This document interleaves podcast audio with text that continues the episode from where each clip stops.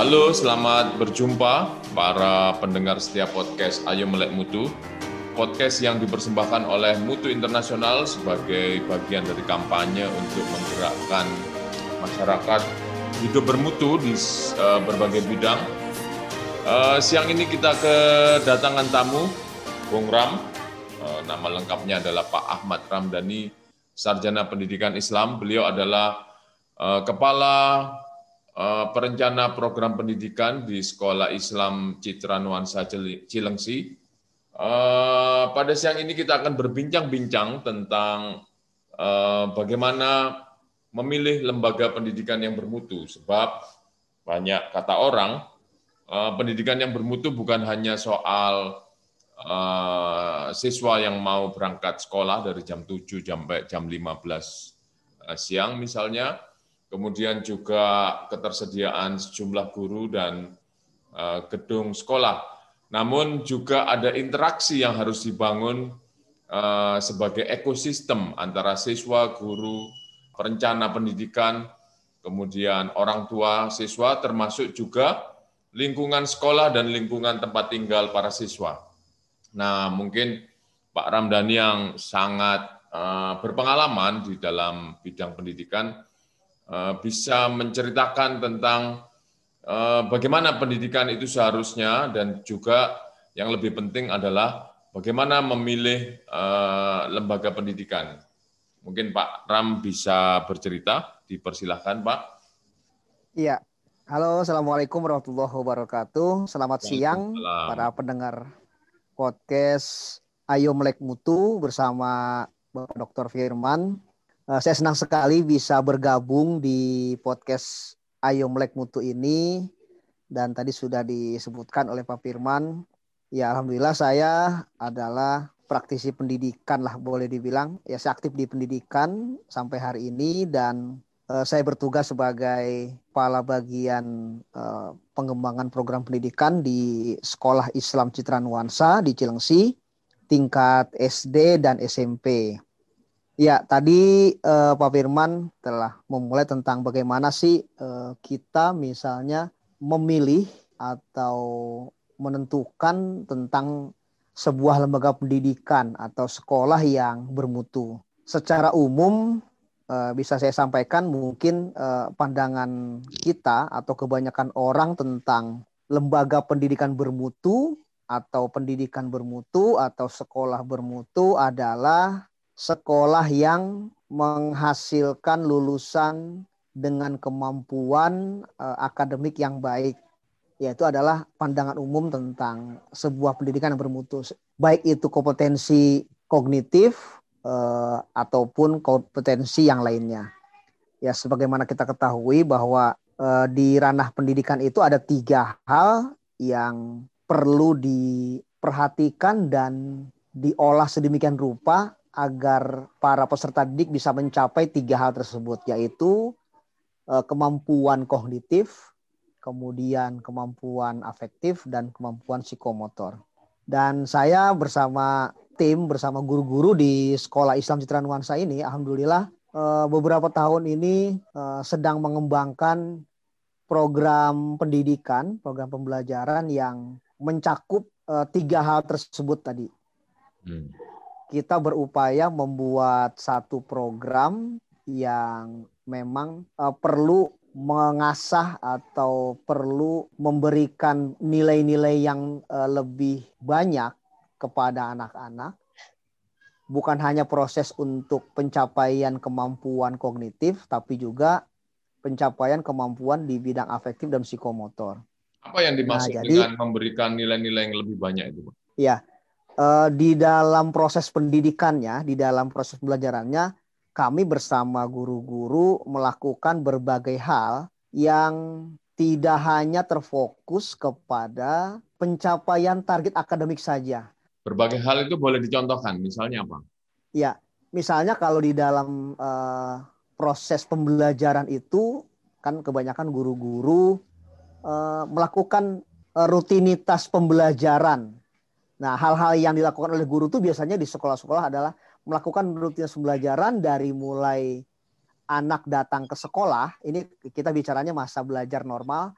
Anak datang ke sekolah, kemudian mereka melakukan kegiatan di kelas, guru menyampaikan materi ajar sampai selesai, kemudian guru melakukan uh, assessment atau penilaian baik itu penilaian harian ataupun penilaian pekanan atau penilaian yang berbentuk tes per bab pelajaran. Nah, ini adalah hal-hal yang biasanya dilakukan oleh guru-guru pada umumnya. Nah, kalau nah, yang tidak umum mencoba, seperti apa, Pak? Ya? Kalau yang dilakukan di sekolah Bapak apa itu?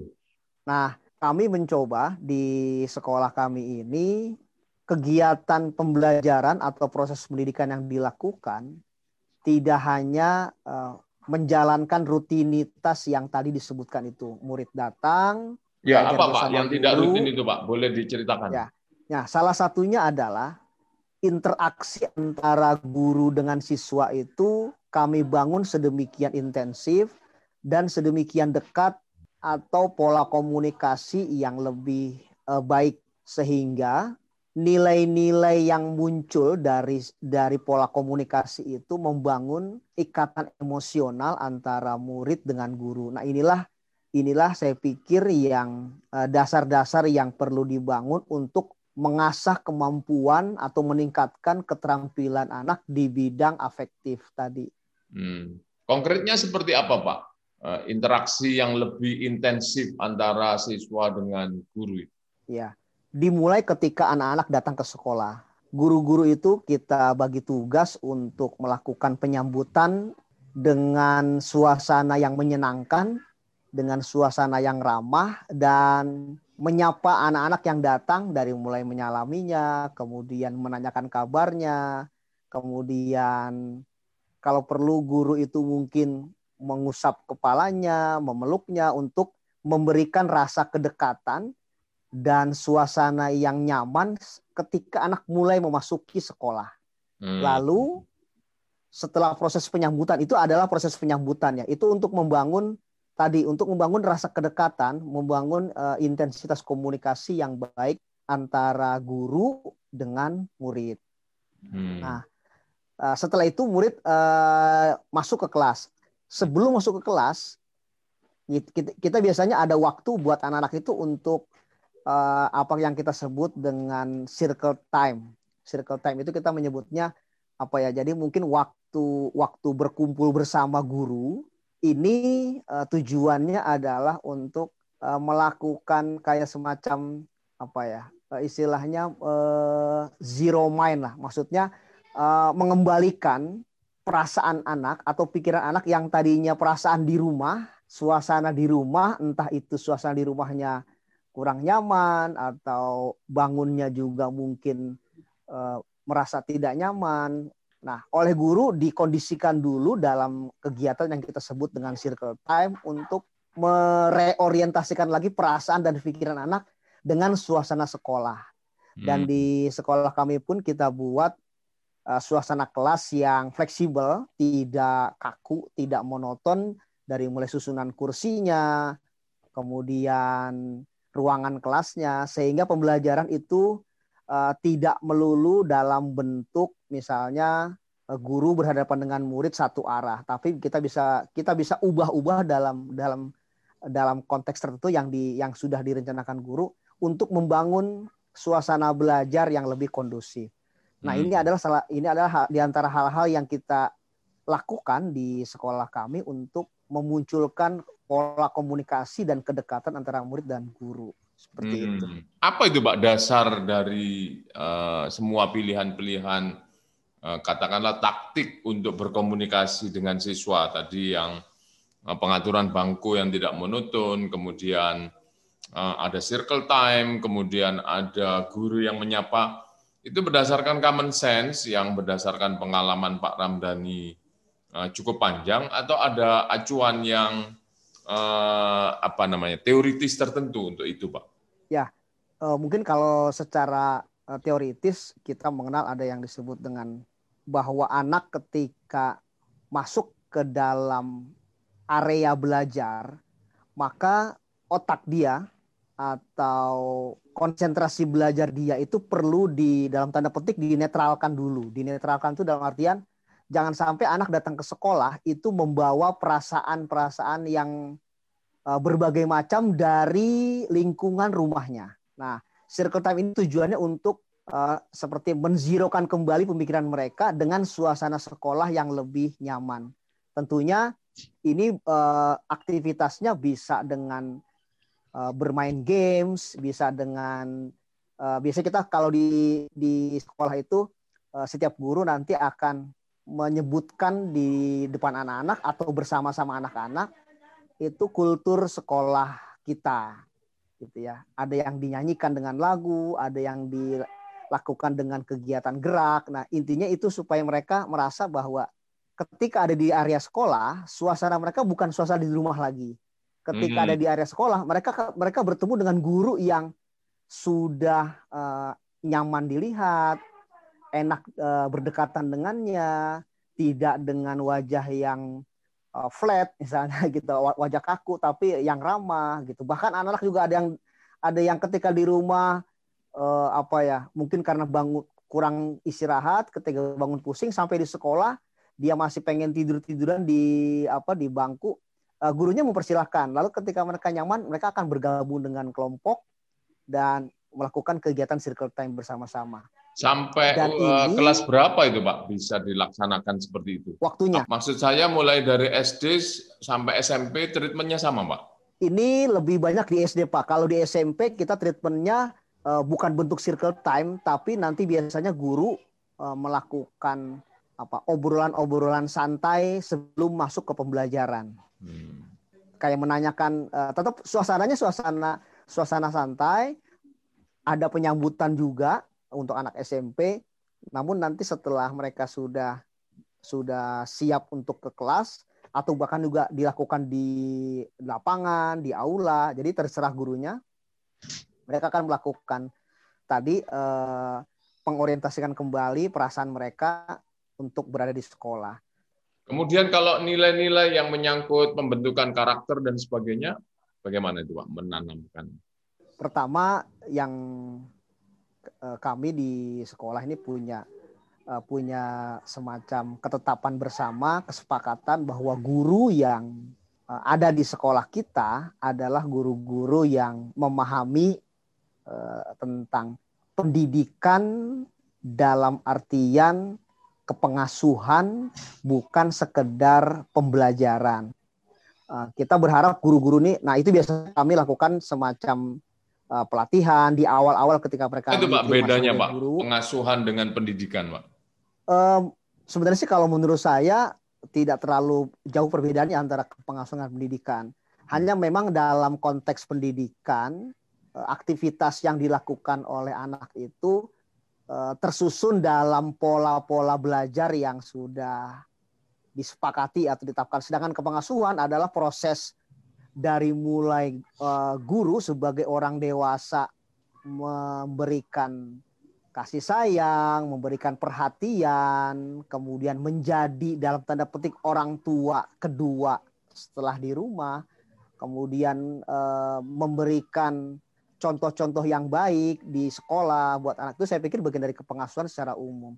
Sedangkan peringkat sendiri bukan hanya sekedar uh, melakukan proses pembelajaran, tapi di situ juga ada guru harus menjadi sosok yang punya karakter yang baik, kemudian menjalankan uh, nilai-nilai uh, pendidikan seperti misalnya kejujuran, sudut okay. yang baik, nah, rajin. Kalau kita gitu. sebagai orang tua kan tidak bisa melihat sekolah itu misalnya kita akan mendaftarkan anak Pak eh, dalam proses pemilihan sekolah kan tidak tahu eh, apa yang akan dilakukan guru kemudian konsep eh, pembelajaran yang mm, akan diberikan oleh guru kepada siswa. Nah, kiatnya apa Pak untuk melihat atau hal yang mengindikasikan sebuah lembaga pendidikan itu bermutu bukan hanya mengutamakan uh, pengajaran, tapi juga ada pengasuhan di dalamnya. Apa yang harus dilihat orang tua?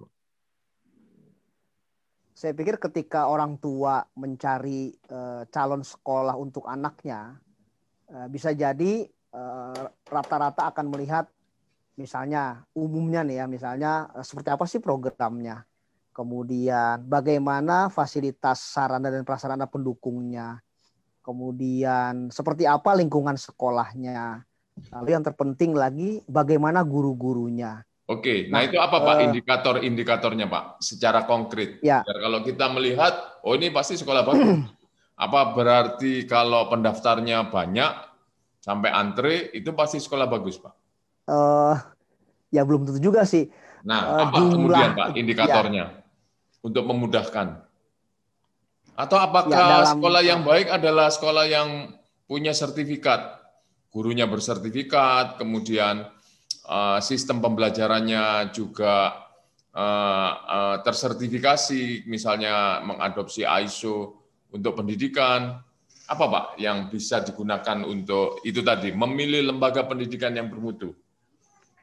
Ya, uh, dalam perspektif administrasi ya, uh, kalau pemerintah kan sudah menetapkan ya, menetapkan standar uh, lembaga pendidikan melalui yang disebut misalnya akreditasi sekolah itu yang menilai uh, kurang lebih ada sekitar 8 standar atau 9 standar dari mulai standar proses dan seterusnya. Nah, itu mungkin secara secara formal administratif dan teknis bahwa sekolah itu memiliki mutu menurut standar pendidikan nasional. Itu hmm. lewat 8 standar. Nah, eh, kalaupun dari sisi yang lain menurut saya jumlah uh, peserta didik yang banyak, kemudian misalnya guru yang memiliki sertifikasi tenaga pendidik, uh, menurut saya itu tidak menjamin bahwa sekolah itu bermutu. Kenapa? Karena tadi uh, apakah output sekolah itu memenuhi kriteria yang tadi minimal tiga tuh kriteria. Misalnya kriteria satu kemampuan kognitif, yang kedua kemampuan afektif, yang ketiga kemampuan psikomotor. Jadi nah, kalau pialanya banyak, kemudian sering uh, iya. lomba, itu adalah indikator ya Pak? Atau bagaimana? Salah jadi, satu, itu salah satu indikator. Ini, uh, jadi katakanlah seperti ini, saya kan tidak mempunyai waktu untuk mengukur uh, kemampuan kognitif, afeksi, dan uh, psikomotorik. Kemudian saya harus memutuskan anak saya ini uh, segera masuk sekolah. Jadi apa? Uh, kalau Pak Ramdhani kan sudah puluhan tahun uh, apa menjadi tenaga pendidik juga memiliki anak yang uh, dididik kan itu biasanya bisa tuh uh, lihat aja oh dari gedungnya kayaknya begini nih. Uh, dari tampilan guru-gurunya berinteraksi dengan muridnya ini kayak begini nih. Nah, kemudian ini yang harus dipilih. Ini kiat-kiatnya nih untuk memilih sekolah bermutu. Kan tidak setiap orang tua ini punya waktu yang panjang untuk uh, tadi menelusuri sejarah output kognitif, afektif, dan psikomotorik itu, Pak. Mungkin Pak ya. Ramdhani ada kiat. Uh, saran saya bagi orang tua misalnya nanti memilih uh, calon sekolah untuk anaknya, pertama tentunya ya melihat program yang disajikan oleh sekolah. Apakah program tersebut memenuhi uh, harapan orang tua itu sendiri? Ya tentunya pasti beda-beda ya harapan orang tua karena ada juga orang tua yang mungkin memasukkan anaknya ke salah satu sekolah uh, dengan harapan uh, misalnya nanti setelah itu dia akan masuk ke jenjang pendidikan lebih tinggi yang yang menurut orang tua tadi uh, favorit.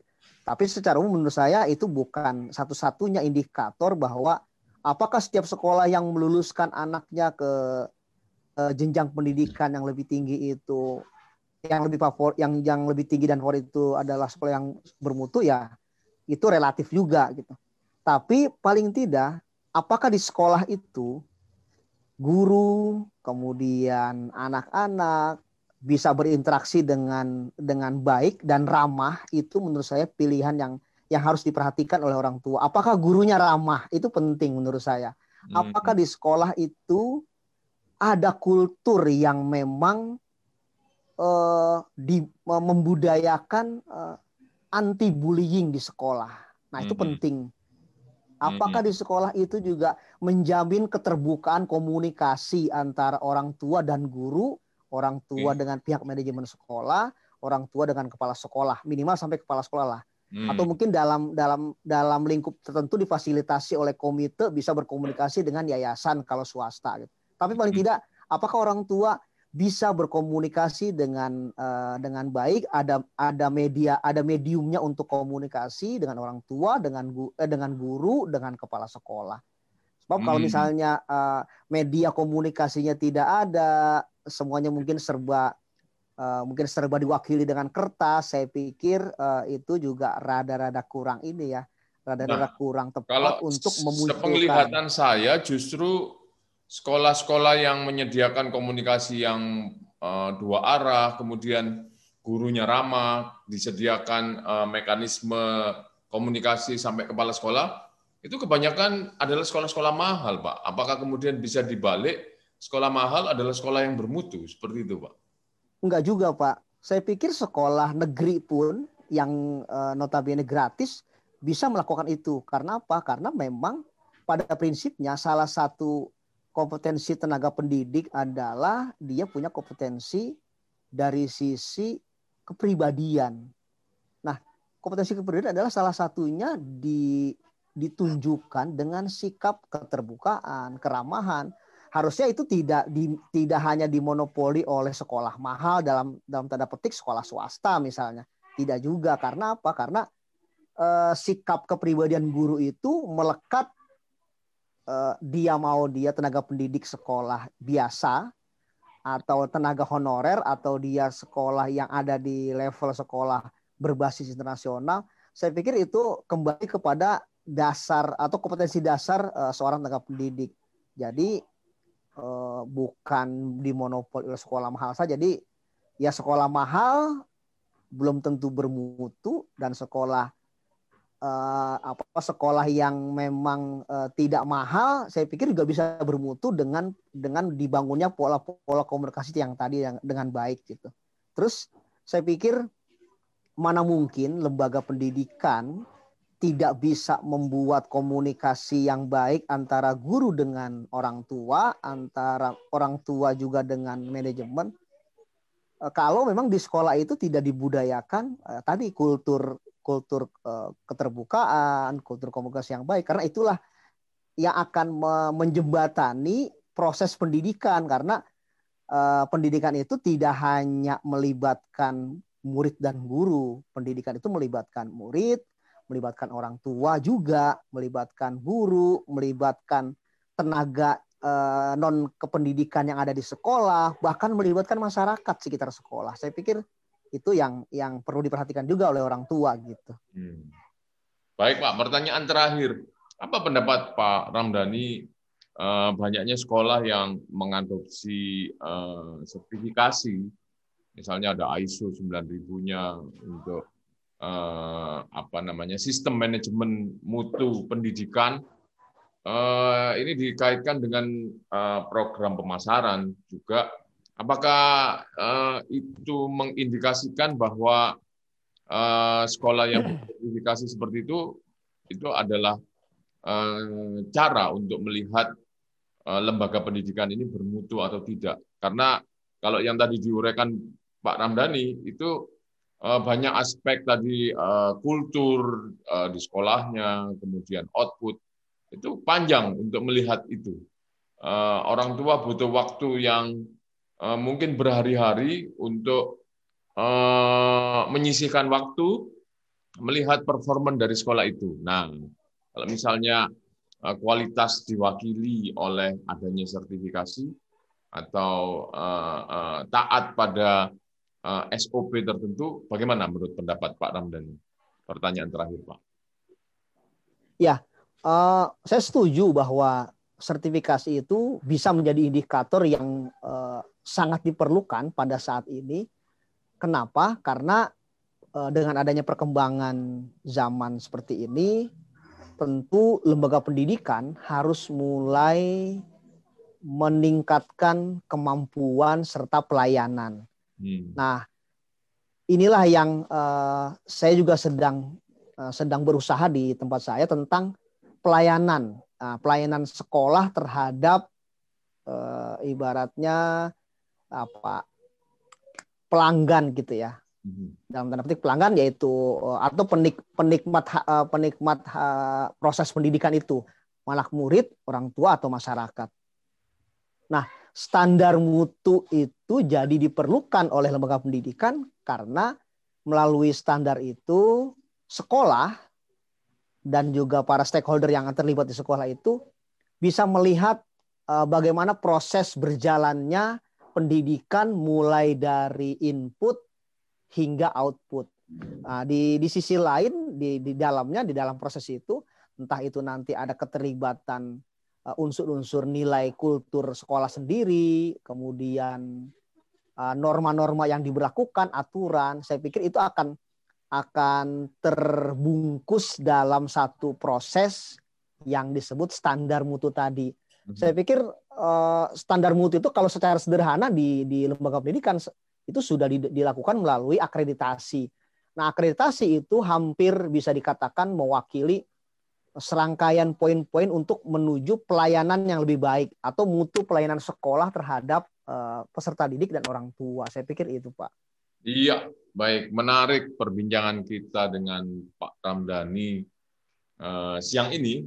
Uh, pendidikan anak, pendidikan putra-putri kita adalah investasi bagi masa depan mereka.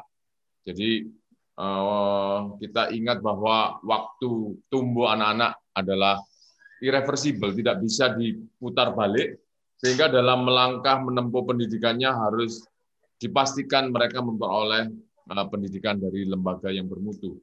Nah, tadi sudah dibahas oleh Pak Ramdhani antara lain untuk memilih sebuah lembaga pendidikan itu perlu memperhatikan apakah sekolah mampu menghasilkan uh, apa lulusan yang memiliki kompetensi kognisi, afeksi dan psikomotorik. Kemudian di dalamnya juga perlu dilihat kultur eh, komunikasi antara siswa dengan guru, siswa dengan tenaga non pendidik, siswa dengan eh, organisasi sekolah, apakah eh, ramah dan terbuka. Demikian juga akan sangat ideal jika lingkungan pendidikan itu juga adalah lingkungan yang memang siap untuk Eh, eh, memberi tambahan nuansa pendidikan bagi siswa-siswa. Jadi kalau eh, kita lihat misalnya ada sebuah SMA di Jakarta yang bersebelahan dengan mall, kemudian juga tempat terminal, sehingga walaupun gedung sekolahnya cukup baik, tetapi lingkungannya sangat menekan, membuat suasana pendidikan tidak nyaman, maka Eh, siswa-siswa akan secara tidak mereka sadari mungkin akan stres yang itu kemudian memicu uh, tawuran antar pelajar dan sebagainya. Nah mungkin itu yang ingin uh, disampaikan oleh Pak Ramdhani dan juga hal yang penting uh, ketika kita uh, ingin menilai kualitas dari sebuah sekolah, mutu dari sebuah sekolah akan sangat terbantu jika sekolah itu juga Eh, memiliki eh, sertifikasi. Ada kalau dari eh, Kemendikbud adalah akreditasi yang sudah ditentukan. Tadi ada delapan item yang dinilai secara berkala menyangkut sarana prasarana, kemudian pendidikan, kurikulum dan sebagainya. Juga ada sistem sertifikasi manajemen mutu pendidikan ISO yang juga bisa ditempuh oleh sekolah tapi yang penting dari itu semua adalah bukan sekedar kertas ya, Bung Ram, bukan sekedar ya. Uh, meraih uh, sertifikasi, kemudian dipajang, uh, dipublikasikan, tapi sebetulnya ketika dinilai atau diakses itu hal-hal yang uh, penting justru tidak dilakukan. Nah, mungkin ada sedikit penutup dari Bung Ram untuk mengakhiri diskusi hari ini. Dipersilakan Bung Ram. Ya, terima kasih Pak Firman. Singkat bahwa pendidikan adalah bukan sekedar proses transfer pengetahuan karena pendidikan adalah proses panjang yang bisa jadi uh, tidak hanya terdiri dari aktivitas belajar mengajar untuk mencapai pengetahuan karena pada zaman sekarang anak-anak kita kalau sekedar untuk mengetahui satu materi ajar dia bisa mencari sendiri atau kita fasilitasi dengan teknologi. Tapi pendidikan itu adalah proses bagaimana membangun jati diri anak itu sendiri. Dan itu tidak cukup dengan uh, menunjukkan bahwa sekolah tersebut memiliki sertifikasi atau nilai akreditasi yang uh, tinggi, tapi memang harus ada dibangun uh, kebersamaan, dibangun upaya yang lebih komprehensif dalam membangun jati diri anak didik kita. Demikian Pak.